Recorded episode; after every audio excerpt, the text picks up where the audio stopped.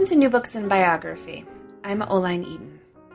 As she points out in the foreword to her new biography of Oprah Winfrey, Kitty Kelley has spent the last 30 years writing biographies of living icons without their cooperation and independent of their control. Simply put, she's the reigning queen of the unauthorized biography. Upon the announcement, back in 2008, that Kelley's next subject would be Oprah, Chicago Magazine declared an epic cultural showdown, and the book doesn't disappoint. Today I'm going to be speaking with the New York Times number one best-selling author, Kitty Kelley, about her book entitled Oprah, A Biography, which is now out in paperback. Kitty, if you wouldn't mind, just start off by telling us a little bit about yourself. I am a writer from Washington, D.C., and I'm sitting down to do this because I want to talk to you about the unauthorized biography and the value of writing one. I have been doing this for almost 30 years. I came to Washington, D.C. to take a, a, a part-time job or a temporary job, really, for just six weeks working for a United States senator. And I ended up working for about four years on Capitol Hill, and then I went to the Washington Post where I was the researcher for the editorial page. It was truly a fascinating job. I'd go into editorial page conferences every day and take notes on what the writers were going to editorialize on, and then I'd provide the research. After that, I began the career, and the career has been as freelance writer ever since.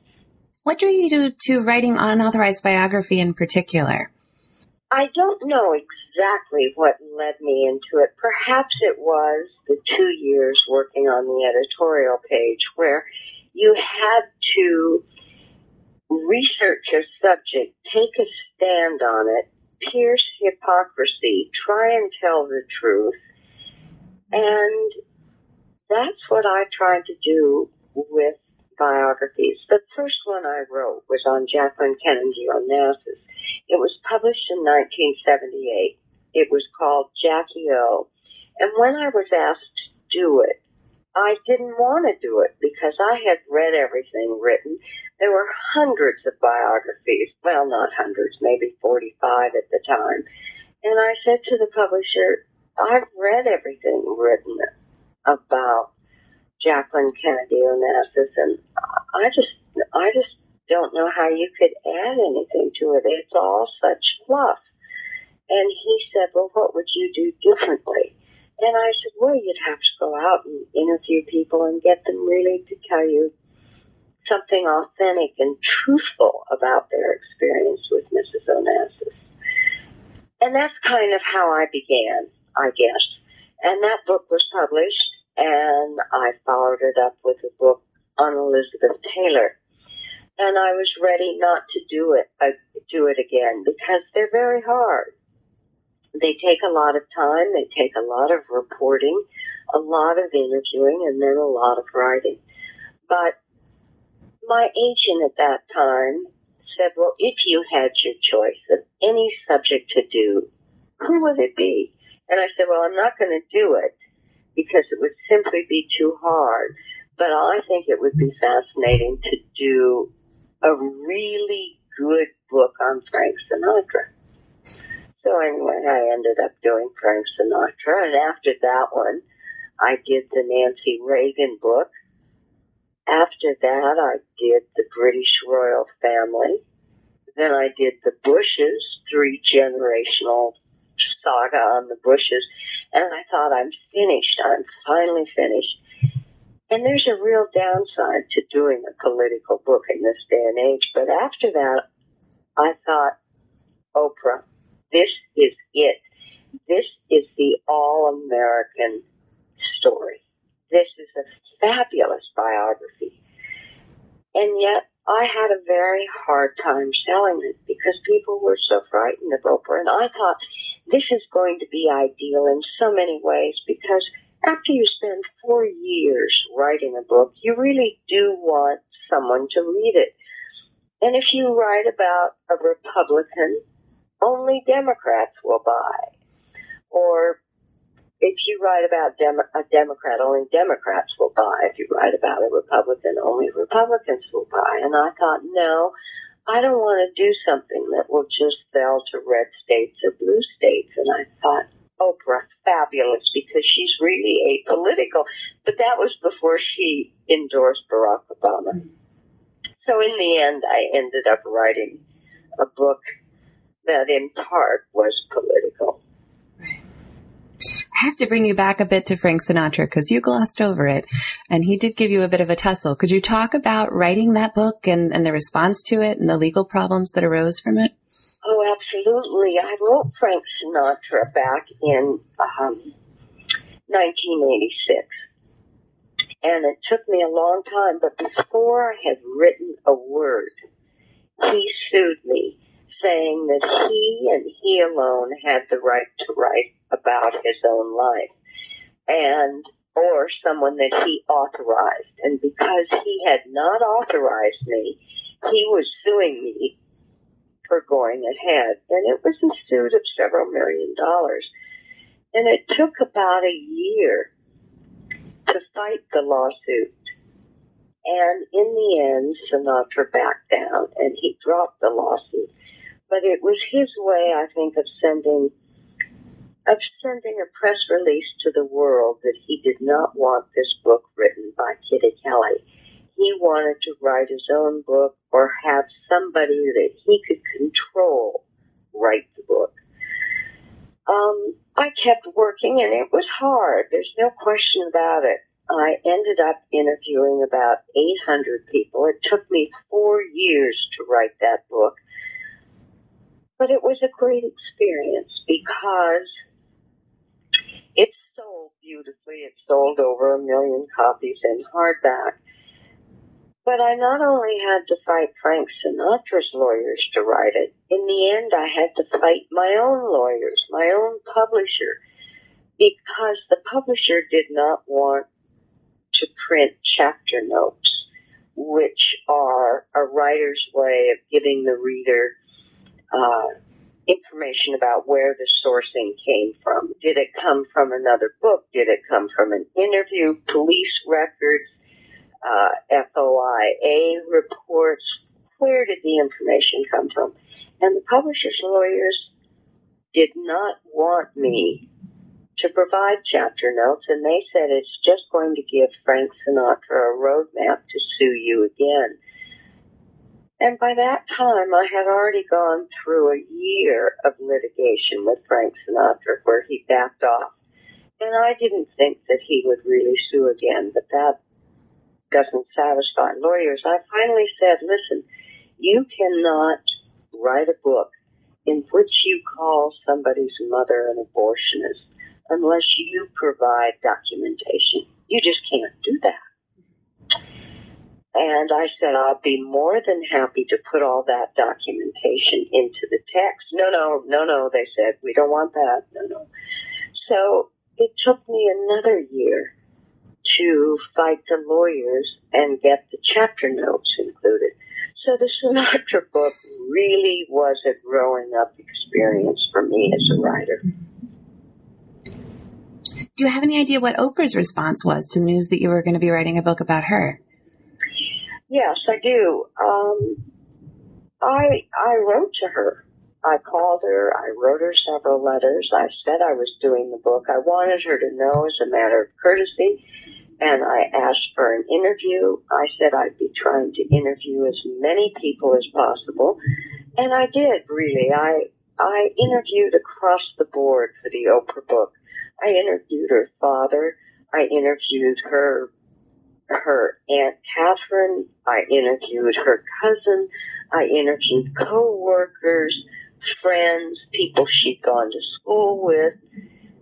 I of former employees, but it was difficult because Oprah has become so controlling of her life and her image that she makes people who work for her sign confidentiality agreements. And people are frightened. They're very, very frightened to talk. They're frightened to break the confidentiality agreement. Not that much would happen to them, but they think it would. And Oprah is very, very rich. And as many people said to me, listen, I'd love to talk to you, but she's richer than I am and she can come after me. And litigation costs a lot of money.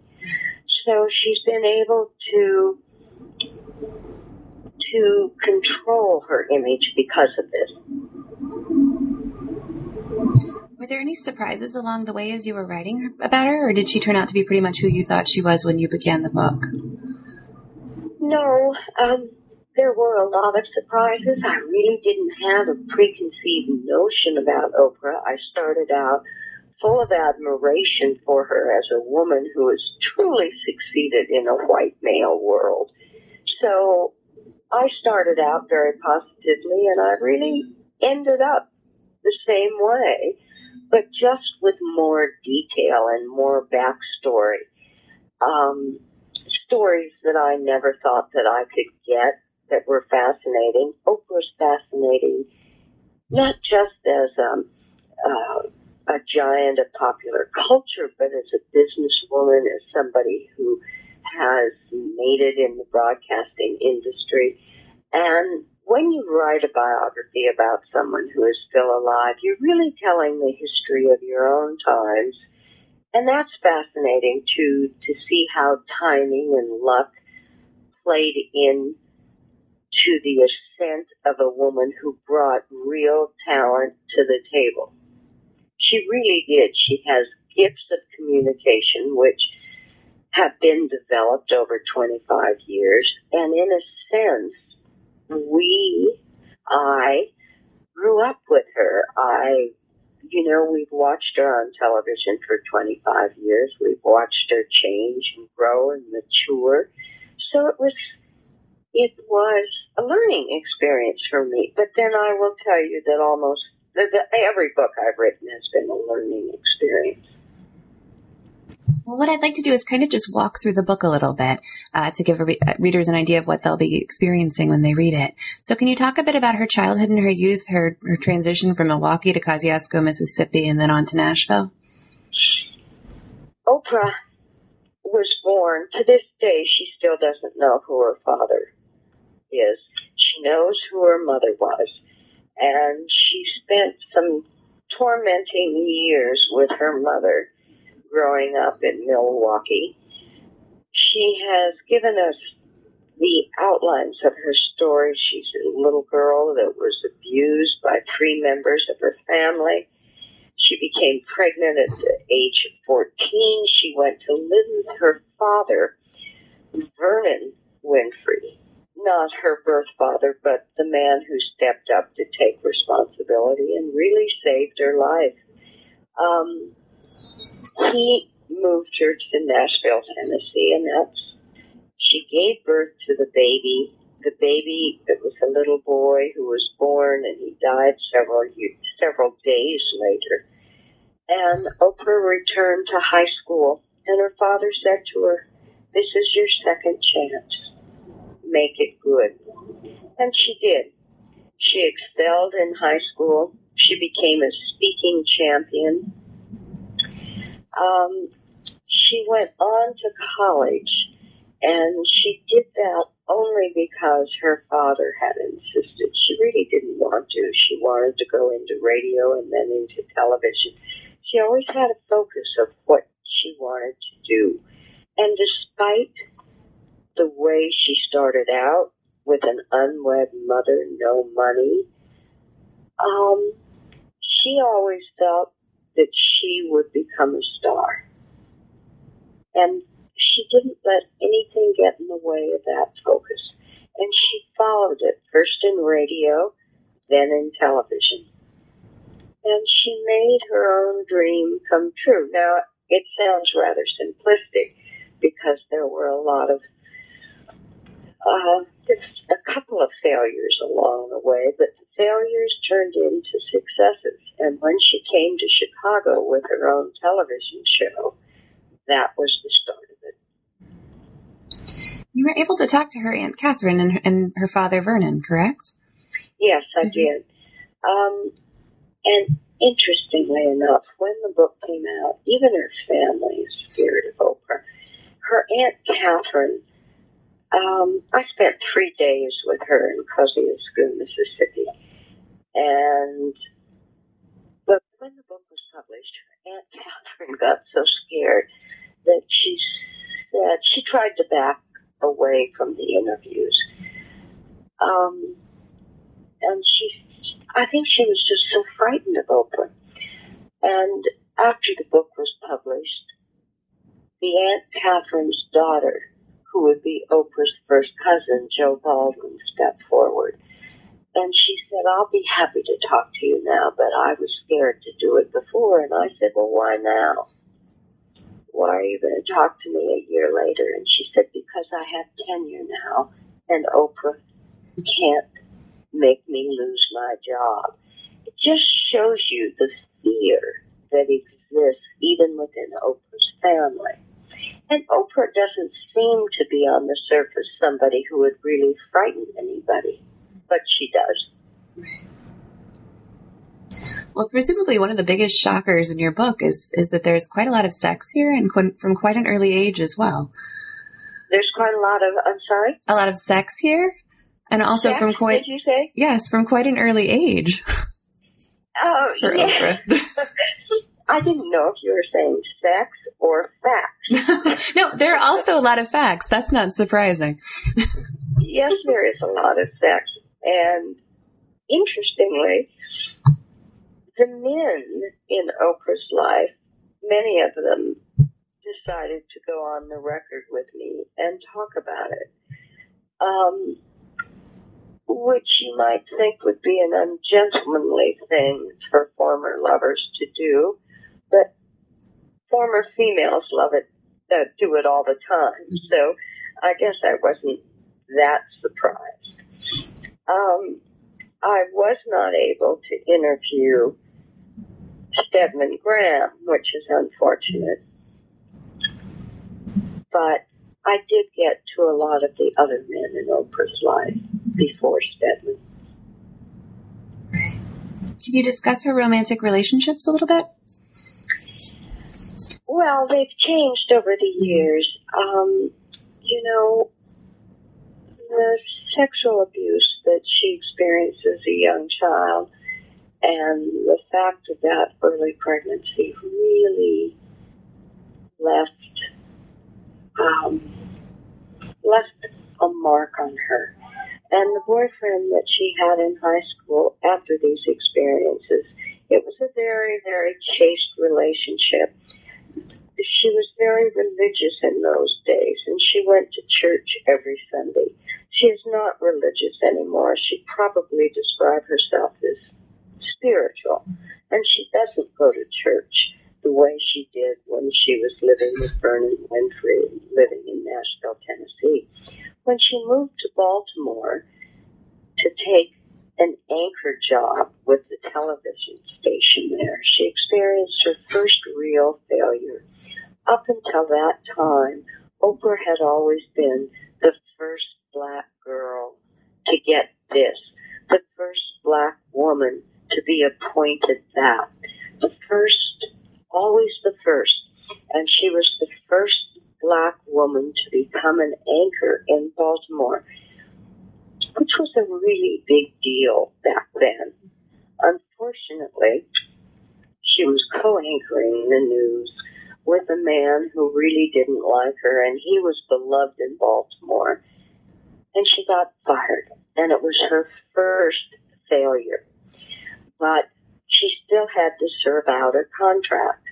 And a new station manager came. The station manager said, Listen, Oprah, I'd like to put together a talk show like I did in Cleveland, and I think you'd be very good. And she said, Please don't do this to me. Please. I it's too humiliating.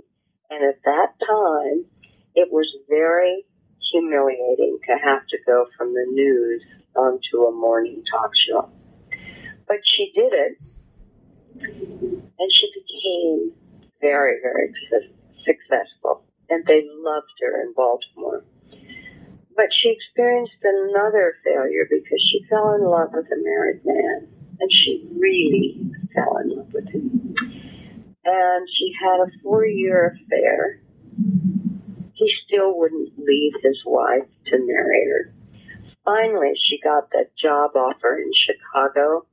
Knowing that he would never marry her, she decided to take the job offer. But they still kept seeing each other, but the job eventually became more important than the married man, and she built it into everlasting success. Now I'm pointing out the failures because they're really learning for all of us that Oprah translated those failures into her own successes. And then from Chicago, going national.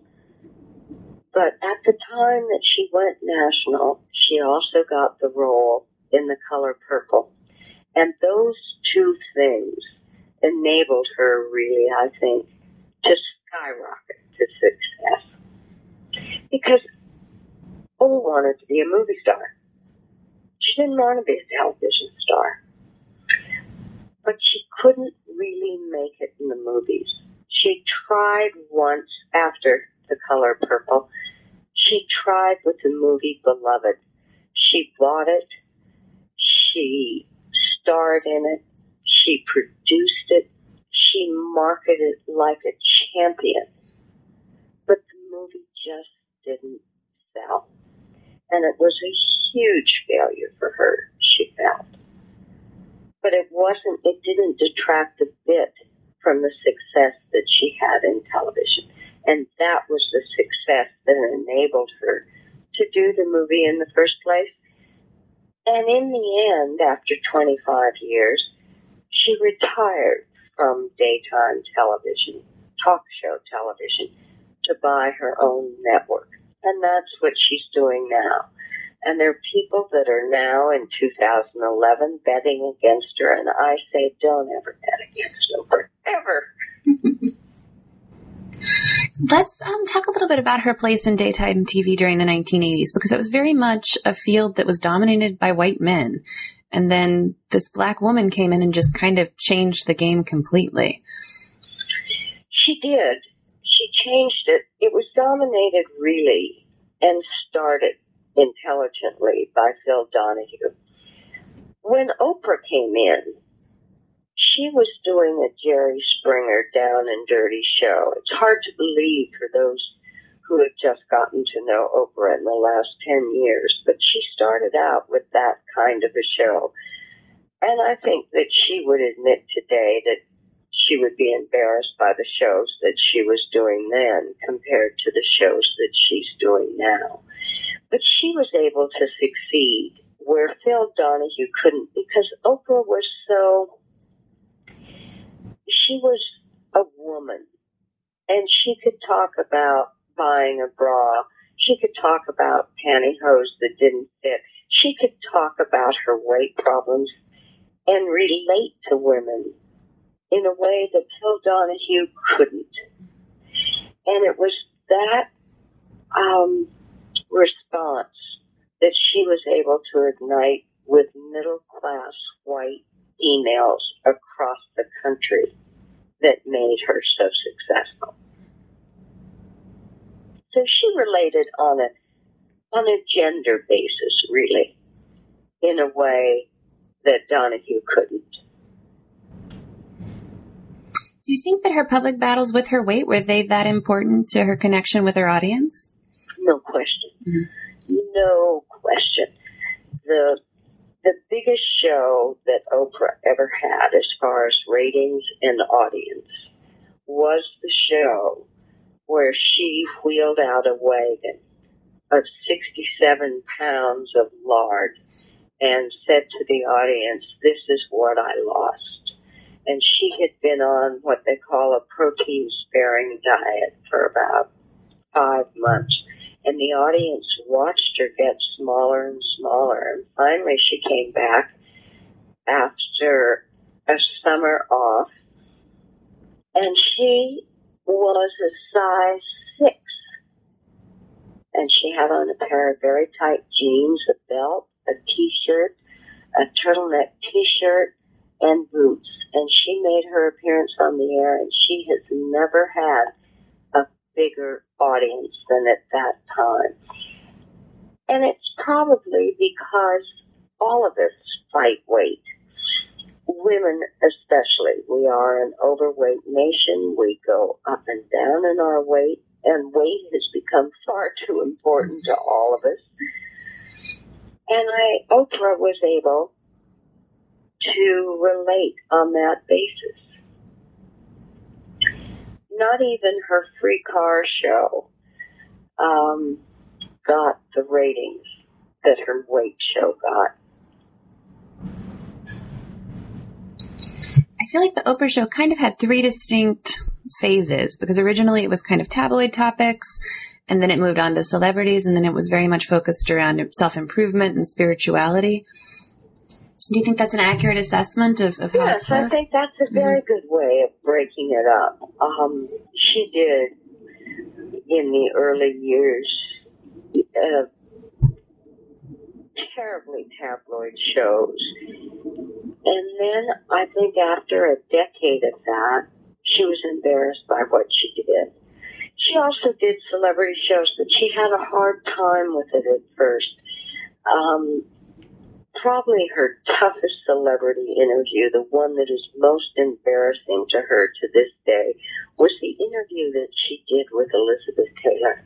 And it was a disaster because Elizabeth Taylor she wouldn't answer Oprah's questions. Oprah tried to be winning and tried to ask very personal questions. And Elizabeth Taylor was going to have none of it. She said, Stop being so cheeky. I'm not going to answer those questions. Oprah would ask her something very personal about, Are you going to get married again? And Elizabeth Taylor would say, It's none of your business. It was very hard for Oprah to get that interview going. It's fascinating to watch but now, if Oprah did it, she'd have more control. She started her celebrity interviews because she cared. She cares about having the celebrities like her. She cared about bringing them to her audience. And she did very, very well with them, especially interviews with John Travolta and Julia Roberts, Tom Cruise. Um, and then she got heavy into her spirituality. She opened one of her shows in a bathtub. Now, I don't know that she'd do that today mm-hmm. because it would seem ill advised, but she did open one of her shows in a bathtub, practically humming to the spirits, saying, all of you should start your day and end your day with a long, long bath. Now, the television critics thought she had just snapped her cap. Um, but her audience had been with her through the tabloid years, through the celebrity years, and now they too were ready to get into the paranormal, spiritual light candles and incense years and they went along with it. And from there, Oprah got into self improvement and to being what she calls being your best person. And I think that's the kind of television that she's trying to bring people on her network.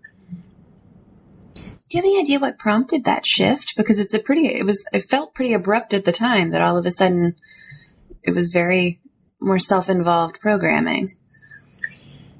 Well, I think it worked for her. Um, and being self-involved has worked for Oprah. Um, she's gotten probably a little bit more self-involved, but you know, she's become such a strong role model for women, especially. And it's women, really, that have made Oprah a success. Um, she, that's her appeal, is to women. To women and maybe gay men. But it's women who have underlined her support. It's a very female chord that she has struck over the years. Which is why I thought, as a woman, that I would get Oprah in a way that a man might not. Sounds silly, I know, but I think that's true. Right. I think in her life that her her desire to be a film star kind of sticks out as the one thing that she really wasn't able to do as well as she always wanted. Can you discuss that a little bit? Well, you know, for people who are uh, listening to us, they're going to say, well, you're crazy. Mm-hmm. She is a success of absolutely monumental proportions. After all, this is a woman who owns her own company, owns her own network. She has a net worth of 2.6 B for boy billion dollars. What do you mean she's not a success? She is a roaring success, but she couldn't become a success as the movie star that she wanted to be. And after the failure of Beloved, Oprah really went into a depression, and she has admitted that. She said she went into a deep depression. At that time, she fell off her her diet, her exercise that had been so much a part of her life, and she just started eating. And you know, she's never recaptured that that good size 10, size 12 that she was at the time that worked so well for her. Oprah's now probably a size 18, a size 20, and she's in her late 50s. Chances are she's not going to get back to that. And that was because of the failure of Beloved. She had invested so much of herself and her own money Oprah spent over $80 million on that movie. She really thought that this was the movie that was going to become a huge critical and commercial success. It was a tough movie. It's a tough book. It was written by Toni Morrison. Oprah bought the book for a million dollars, and she spent years trying to develop years getting a screenwriter and a director who she thought could really bring bring it to the screen. And it just didn't work. It didn't work. People didn't like it. People didn't flock in to see it. And after investing that much of yourself, you can understand that you would be depressed when it didn't become a success. And since then, she really hasn't tried to get back into films.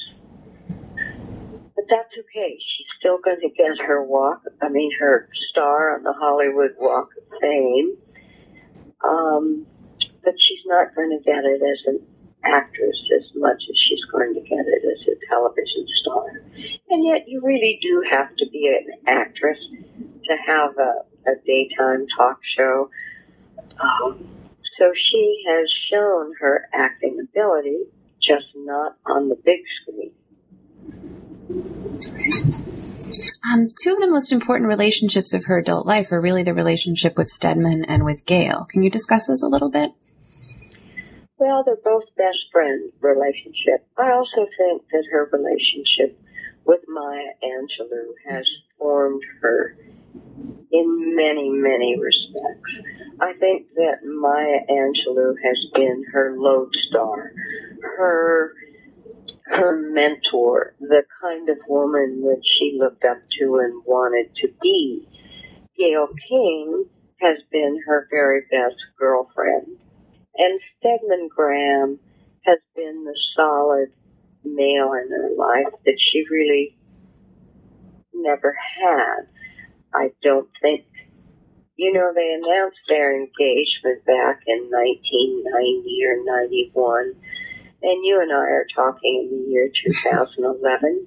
he still lives with her. They're still together. It's still a good relationship, but I don't think they'll ever marry.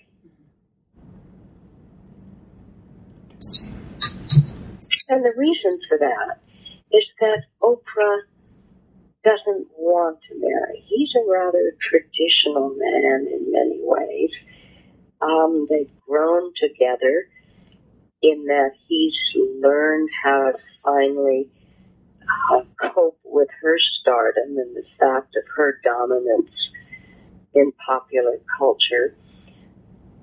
But they married, he'd have different expectations of her than she would want to meet. I mean, he is traditional. He would want a traditional wife, and he's never going to get that from Oprah.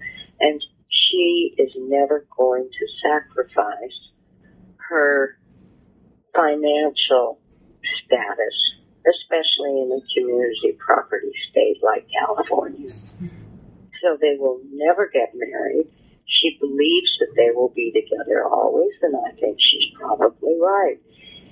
The living situation right now in Santa Barbara is Stedman, Oprah, and Gail. Gail has her own room, her own uh, life with them together in Santa Barbara and in New York and in Chicago. And they travel together. So it worked very well for them.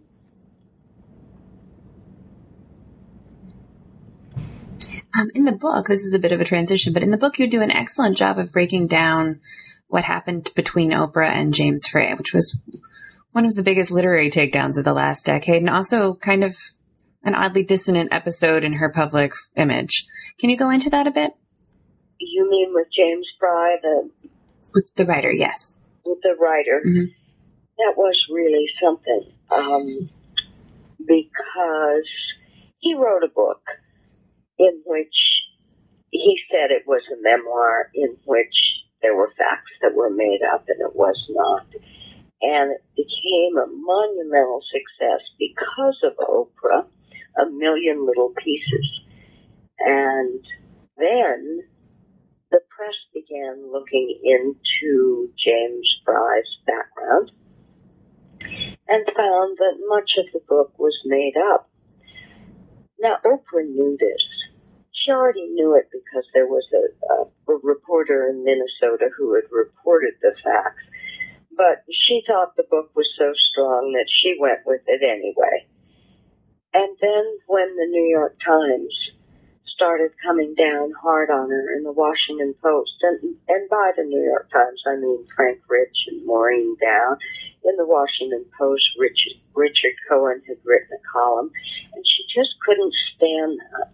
So she got James Frey back, told him to go on Larry King and to save himself, and that she would call in later and let him know if he'd done a good job or if he had not. And that's what happened. He did go on Larry King. Oprah told him to take his mother with him because he'd look more sympathetic. He did that. Oprah called in and she stood strong behind Frey in his book. Well, then the New York Times really piled on, and she had him back on her show and really laced into him for lying. And yet, and, and she came down on him very, very hard. Um, it was kind of a chink in the armor of Saint Oprah because it there was a dissonance. This was a woman who was chewing up a man. And she seemed to go overboard with it. And her audience wasn't used to seeing Oprah like this. We were used to seeing Oprah as good and warm and enveloping. This was another Oprah, and it it it just didn't sit well. So at the very, very end, when she was finally going to go off the air, she had James Frey back. And she, in a sense, apologized to him for what she had done to him. And I don't think she realized really what the full weight of having Oprah come down on you negatively can do to someone. But it was quite traumatizing, and yet Frey really did bring it on himself. Um, but it was a fascinating show. If you if you watch the first show and then the second show, it's really interesting to see the difference in both personalities. Right. In contrast to that, how important do you think her support was to Obama during the election of 2008? I think her support of Obama was absolutely crucial. I think that Oprah brought a support to Obama at that time when he was running against Hillary Clinton that he couldn't have gotten from any other person. Oprah brought Caroline Kennedy on board. She brought Maria Shriver on board. That brought Teddy Kennedy on board, and that united Democrats to be behind Obama and not Hillary Clinton. Um, it was a it was a brave thing for her to do in the very very beginning, but she believed in Obama, and she will be out there again for him. Make no mistake about it. She will be out campaigning as hard as she can. So I think her support was crucial, and I think that President Obama wouldn't would say the same thing. This is sort of a big picture question, but it kind of ties in also because I guess this could be part of her legacy. It's the election of Obama. But what do you view as her legacy overall?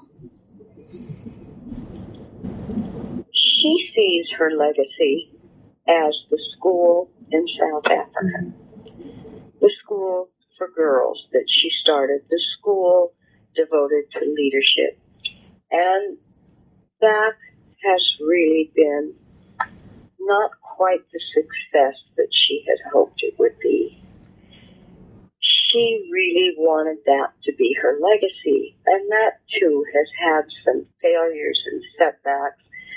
Um, there's been child sexual abuse, which in a sense is almost like a Greek tragedy because Oprah would never wish sexual abuse on anybody. And yet the sexual abuse that haunted her as a little girl has also haunted many of the little girls at her school. Um, she has tried to step in and ensure that it doesn't happen anymore. But many of the people that she put in charge, not many, but two or three of the teachers, uh, abused the young children in her care, and that was quite a follow to her. I think Oprah Winfrey's greatest achievement really was to step forward and talk about sexual abuse. She stepped forward to talk about it when it was a taboo. Nobody would talk about it. She stepped forward to say, when she had someone on her show, and and she probably did it for ratings, according to some of the people that were working for her. But she nevertheless did it, and she continued to talk about sexual abuse. It's a theme of many of her shows over the years. She's really tried to shine a light there. And I think that's going to be her biggest legacy for standing up shining a light in a really dark corner. And you and I are sitting here in 2011, and it's still sexual abuse and sexual harassment is still very, very much a part of our society. Oprah has been talking about it for 25 years, trying to do something about it. I think that's her biggest legacy with the publication of this book, you experienced a great deal of media pushback just because Oprah is in the media and has a great deal of influence there. And that happened a lot more than with the other books, right? Yes, it did. Mm-hmm. Um, people, uh, by people, I mean there was pushback from Larry King who said, no, no, no, I won't have Kitty on the show to talk about this book. Although I've been on Larry King so many times. Um, but he wouldn't do it because he said he didn't want to offend Oprah. And Barbara Walters said the same thing. She said, no, no, no. I won't have her on The View because Oprah would be angry. And these these were very powerful people in the media at the time. Um, Barbara Walters still is, Larry King is not, and they just didn't want to offend Oprah, and that's understandable. So I haven't, you know, I'm not complaining because I was on the Today Show and I was on other shows to talk about the book. So I did have a chance to say this is a biography of Oprah Winfrey the most comprehensive one that you'll come across. Really, it's amazing when you think about it. Oprah has been a huge star in America for 25 years, and there has never really been a big biography done about her because people were so scared. The First Amendment doesn't come up often in discussions of biography, but I think it's particularly important in the case of unauthorized biographies. And you've been a very vocal advocate of First Amendment rights. Can you talk about your experience with experiences with this and why you think it's an important an area of importance to biographers? Yes, unauthorized does not mean untrue. Unauthorized means that you are doing the book without the person's control, without their permission, in a sense. Because if you do an authorized book, that means nine times out of ten you give up editorial control. And that means that you are going to have to tilt your sail the way the sailor wants you to tilt it. And that isn't the way I want to write the book. Um, it's scary to do it the way I do it because if you alienate or offend someone like a Frank Sinatra, you're going to get sued. Um, but it seems to be the most honest way to tell somebody's life story. Celebrity seems to come with a a corrosive sense of self entitlement. And they, celebrities, want you to write the book the way they want it. And the repeated lies become a part of, of history in a sense, not necessarily the truth. Now, when I wrote the book on Nancy Reagan, there were many people that were frightened to talk. And understandably so, they were afraid of an IRS audit. Many of them worked in the White House. They worked in the government. They didn't want to lose their jobs. Uh, Frank Sinatra, there was more of a, a mafia fear. They were afraid that they'd lose their lives, that they might be beat up. With Oprah, it was different. The fear was that they wouldn't be part of her empire. They wouldn't be part of her wonderful, glamorous circle. They wouldn't be invited to her parties. Barbara Walters wanted to stay her friend. Larry King wanted to stay her friend. So it would be very hard for them to have me on their shows and ask me questions that may or may not have put Oprah in a positive light. I do believe in the unauthorized biography. I do believe it's the best way to write somebody's life story. Um, it doesn't, it is not the only way, but I think it's the best way. Well, thank you so much for talking with us today about Oprah, a biography, which is now out in paperback. Any idea who you'll be writing about next? I have.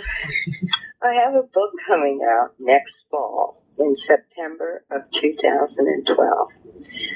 You and I have just spent an hour talking about the virtues of an unauthorized biography, and that is the kind of biography that usually pierces, penetrates, if you will, a public myth.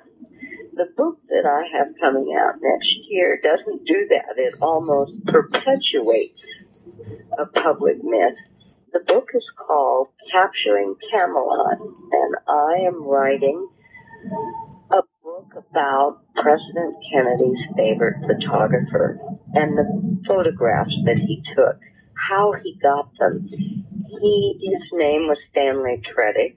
He took the famous, iconic picture of John John playing under the president's desk. He, the photographer was one of my best friends in life, and I took care of him for the last few years of his life. He left me his Marine Corps trunk, his Marine Corps locker, and inside of it, I didn't open it for many years because I had once asked him what he had in the Marine Corps locker. I said to him, Stanley, what do you have in that trunk? And he said, nude pictures. So I never opened it for a long time. And when I did open it, I found the letters that he had saved from President and Mrs. Kennedy about the pictures that he had taken. I found memos that he had written to them, to himself, to his editors about those photographs. And I was able to put together a book on the 50th anniversary of the Kennedy presidency, giving you the backstory of how those pictures came to be. And Stanley loved President Kennedy, and I love Stanley. So this is sort of a love story to a photographer and the pictures that he took. How exciting. Well, thank you so much for being here with us today. Thank you very much. Kitty Kelley is the author of eight books, five of them New York Times number one bestsellers. Her latest, Oprah biography, is now on paperback. I'm Oline Eaton. This is New Books in Biography. Thanks for listening.